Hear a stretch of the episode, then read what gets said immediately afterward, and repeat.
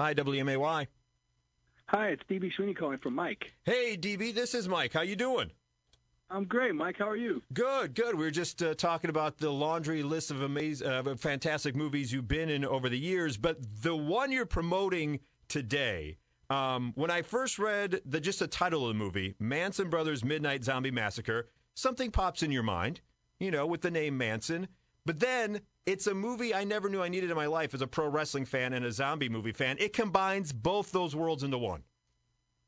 It's fantastic in that regard, and and uh, I didn't even know that there was sort of a local wrestling circuit. Um, everybody watches wrestling on TV, but uh, the writers of this movie, Chris Margetis and Mike Carey, they both were professional wrestlers in the '90s.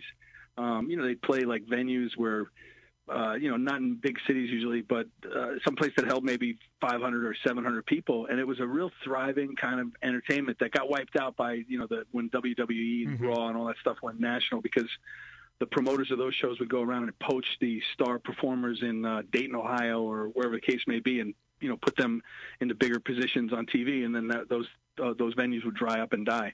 So it was fascinating that these guys lived in that world and then, you know, they had me at Zombie. I always wanted to do a zombie movie, and uh, so uh, put the wrestling and the zombie together. I think it's a lot of fun. I was going to say, uh, what was your first reaction when you read the script? Were you like, "Holy crap, this is amazing"?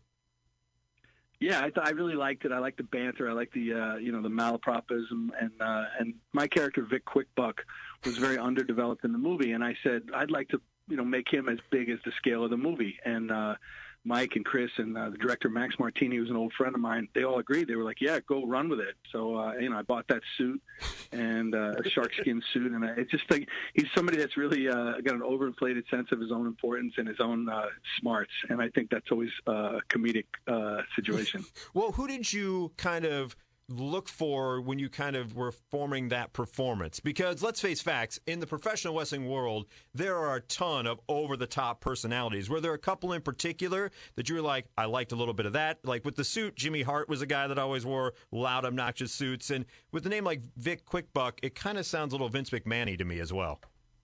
Yeah, there was definitely a little Vince McMahon, and and uh, you know, I, there was there was some people that weren't famous that I worked with back in the day in the theater. Okay. Who, and some of them were actually stage managers, and the stage manager, you know, has a lot of power. When you're right. doing a play, he tells everybody to get in places. He calls the cues. He does all those things.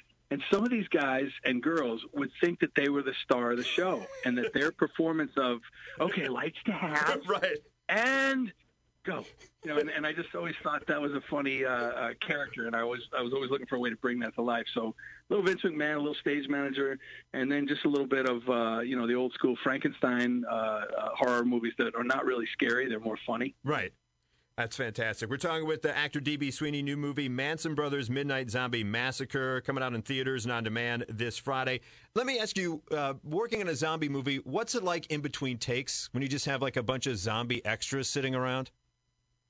Well, this is really a, a, fun uh, group of people. I mean, I, I've known Adrian Pasdar for a long time, and Max Martini, the director, and I had worked with uh, with Mike Carey on Chi-Raq, the Spike Lee movie here in Chicago, so I knew him. So we had a bunch of uh, you know dingbats, and when when you know in between takes, we were, it was pretty much like when the, when it was rolling, we're playing cards, we're you know breaking each other's chops, and it was a really really fun experience. We were in one of the worst little towns in New Mexico outside of Santa Fe because that's where they give you the most money. Okay. Um, in incentives, and so but there was nothing there. There was no no restaurants. There was nothing. It was a really badly ravaged area. Ugh.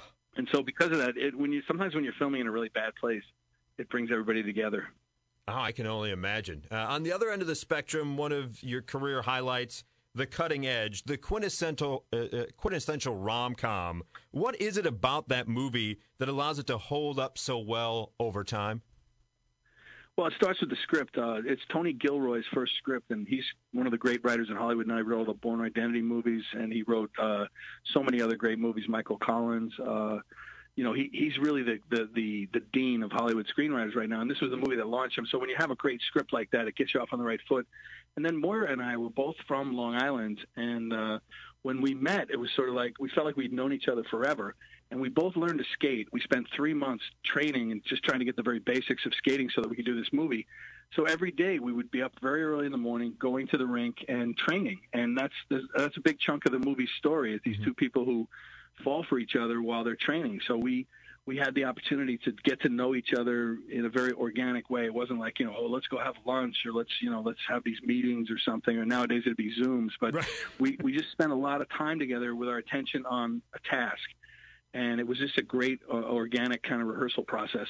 Uh, as, a, as somebody who later in life learned how to skate and play hockey, how difficult of process was that compared to, I don't know, getting ready for a big role in a film? Because skating is not the easiest thing to do.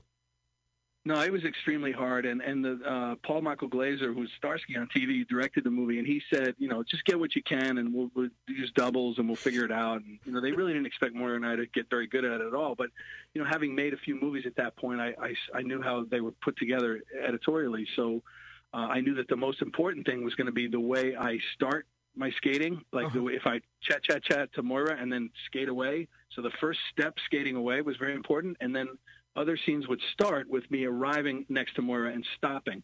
And so I knew that the, the way I stopped had to be second nature, and the way that I started, and then the, that hopefully that they would cut the rest of it would be cut out to stunt doubles or, or some other footage. And you don't expect stopping to be as difficult as it is, but to ma- to make it look graceful is exceedingly difficult at times when you're on the ice. Yeah, and when you're just starting out as a skater, you you know you, you don't know that you're going to stop, so right. it's, it's a leap of faith. yes. And uh, you know there were definitely some wrecks, but it didn't go the way I wanted. And it, you know if, if Moira got hit, you know it kind of just works into the the whole back and forth your characters had in the movie, so it ended up working out yeah. just fine for you. Just just keep rolling. Uh, let me ask you this: I know our time is very short. Do you ever get tired of people yelling out "toe pick" to you? No, you know I'm so proud of that movie, and, and it makes so many people happy. It doesn't have a mean bone in its body, and people watch it over and over again, and uh, it's you know, I, I, I, for a while it sort of made me roll my eyes, but uh, you know, I, I just accept it now. It's part of my legacy, and uh, I'm just glad that I have movies uh, like that one and Eight Men Out and Lonesome Dove that people watch over and over again. So. Uh, I think that's a great gift. DB Sweeney, it is a pleasure talking to you. I, I didn't even scratch the surface. I would love to talk Eight Men Out with you. Memphis Belle's another one of my favorite movies. Uh, fantastic films. And I'm looking forward to a Manson Brothers Midnight Zombie Massacre this Friday it looks fantastic as well. Best of luck to you going forward, and love to have you back on the program sometime to, to talk more about some of the other movies you've done in the past. Thanks. I would love to do that. Thank you very much for having me on. Of course. Take care. That is actor DB Sweeney taking the time to talk with us. Yeah, we'll have, we'll definitely have to have him back on because I didn't even scratch the surface. Uh, with Eight Man Out, Memphis Belle, he was also the voice of uh, the main character Aladar in Dinosaur which I'll have to get to as a Disney fan. Have to talk about that with him at some point as well. But uh, Manson Brothers Midnight Zombie Massacre this Friday in theaters and on demand.